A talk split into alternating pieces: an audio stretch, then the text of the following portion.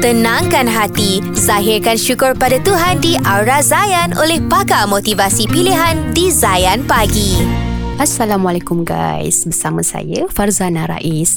Hari ini insya-Allah kita akan bercakap tentang khianat. Satu hal hebat yang aku pelajari dari agamaku.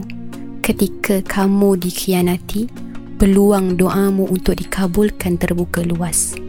Kita boleh untuk memilih mendoakan balasan buat mereka yang menyakiti.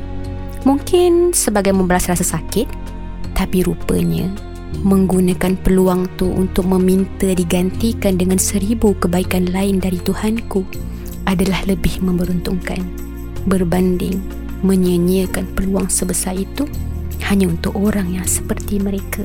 Jadi, kadang tipulah katakan kita menjalani kehidupan kita dengan tenang je. Ada masa kita akan diduga mungkin dengan orang terdekat. Contohnya macam dikhianati. Jadi kerana sakitnya perasaan tu kadang-kadang kita ni mendoakan perkara yang tak baik untuk orang lain.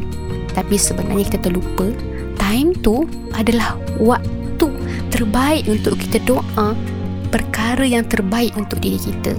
InsyaAllah doa kita akan diijabahkan. Wallahualam. Jadi insyaAllah sampai di sini dulu perkongsian kita.